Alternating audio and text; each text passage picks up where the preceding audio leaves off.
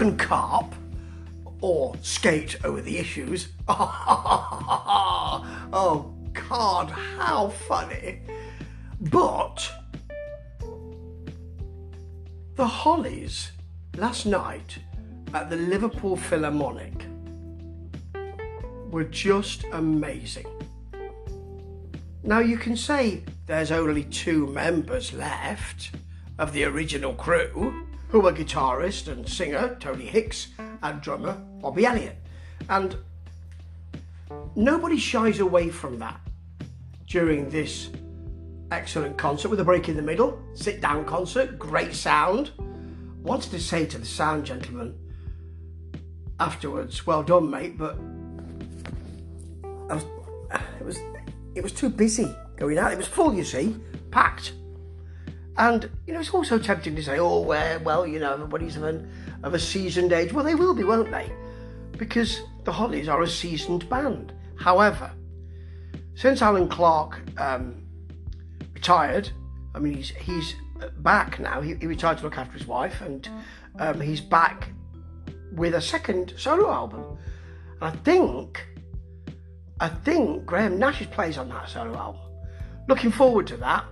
But since then, they've had a, a couple of vocalists. They've had Carl Wayne, who sadly passed.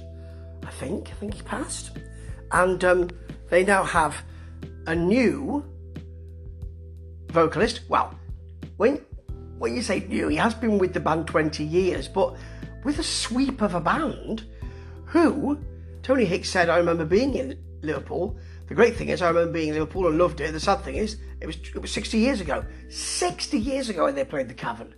So when you're talking about a new vocalist, 20 and being 20 years in the making, well, with a band with a spread like this, it's hardly surprising. That gentleman is Peter Howarth, and um, he's got a stupendous voice. He's got an easy way about him. He's got a real charisma and a touch of the of the Las Vegas about him, which I really like. The band played together fantastically well. Steve Lauri and Ian Parker, uh, smiling all along, a bit, of, a, a bit of a funster on the keyboards and really sweet and lovely.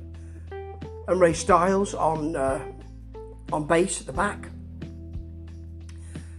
And they did play all those songs. They did play Bus Stop. They did play He Ain't Heavy. They played what you would want them to play.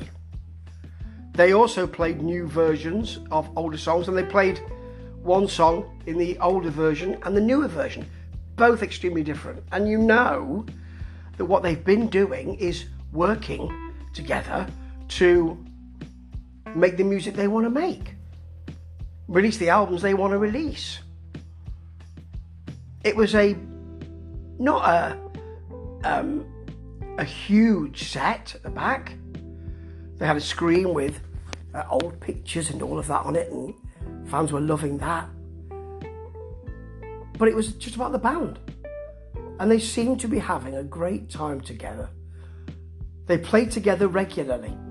It seems that the drummer Bobby Elliott is the one who, I mean, they bigged him up so much, he's got an autobiography out, it's for sale in the merch stand, along with the, their live album, which you can only buy on the merch stand, and I'm sure it flew off the stands, and so, so it should after a performance like this. And they were having a great time, enjoying themselves. Driving Force, Bobby Elliott getting them out every year to tour. And they've been doing it for a number of years. This is, did somebody mention it was their last tour? Well, if it is, then they're going out on a real high because they are mature and rounded and fun and businesslike in that they deliver with quite a florid front man. And I love that. And they have the real chops and he has the voice and they have the ability to throw these songs at you, to nail every song, to make you realize how wonderful these songs were and indeed are. They're not museum pieces. Some are, but I find Bus Stop a museum piece. But most of these tracks, most of these songs, should I say, tracks is to denigrate their quality. Most of these songs are still wonderful now. You don't think, oh, well, the nostalgia of the thing. Actually, these songs sound great to me. And in a setting like the Philharmonic, which is a large hall, but makes you feel like you're right there, to have them playing that kind of venue, something extremely special. And I'm not a great fan of the Hollies. So I didn't quite know what to expect, and I thought, well, they are seasoned gentlemen, and they're experienced, and they're lovely, and they're happy, and they love playing together.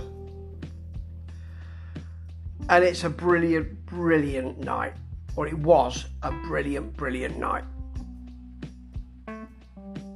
I'm going to go back and revisit this this work, but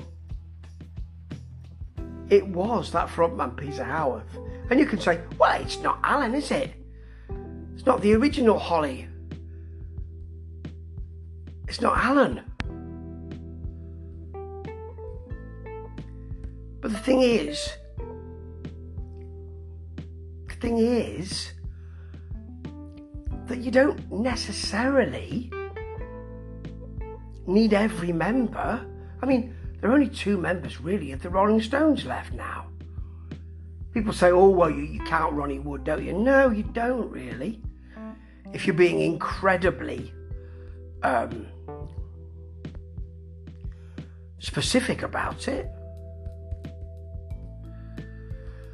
So you don't necessarily need Allan Clarke there. And I did actually think I wanted to see him there because he is the original member, but Peter Howarth nailed those songs. Was a combination of extremely professional and quite cabaret. Not in a bad way, not in a nasty way. I'm not saying it's end of the pier stuff. I'm not saying that. I'm saying it's Las Vegas cabaret, and that's certainly with the air that I breathe, which they, they finished with. You know, that's one of the, their encore songs. Or actually, they didn't do an encore. They were off by five to ten, which I really admire. They didn't do an encore, they just said thank you to everybody and said goodbye and then said, Would you like some more? And of course, we did. People were up dancing at the front. That is brilliant to see. People having a whale of a time. Just brilliant to see. And this band are not a heritage act because songs that are as vibrant and as well performed and as warm and as well rounded as this deserve to live for as long as this band wants to play them. And if they're coming round again next year, I certainly want to see them. Ta ta.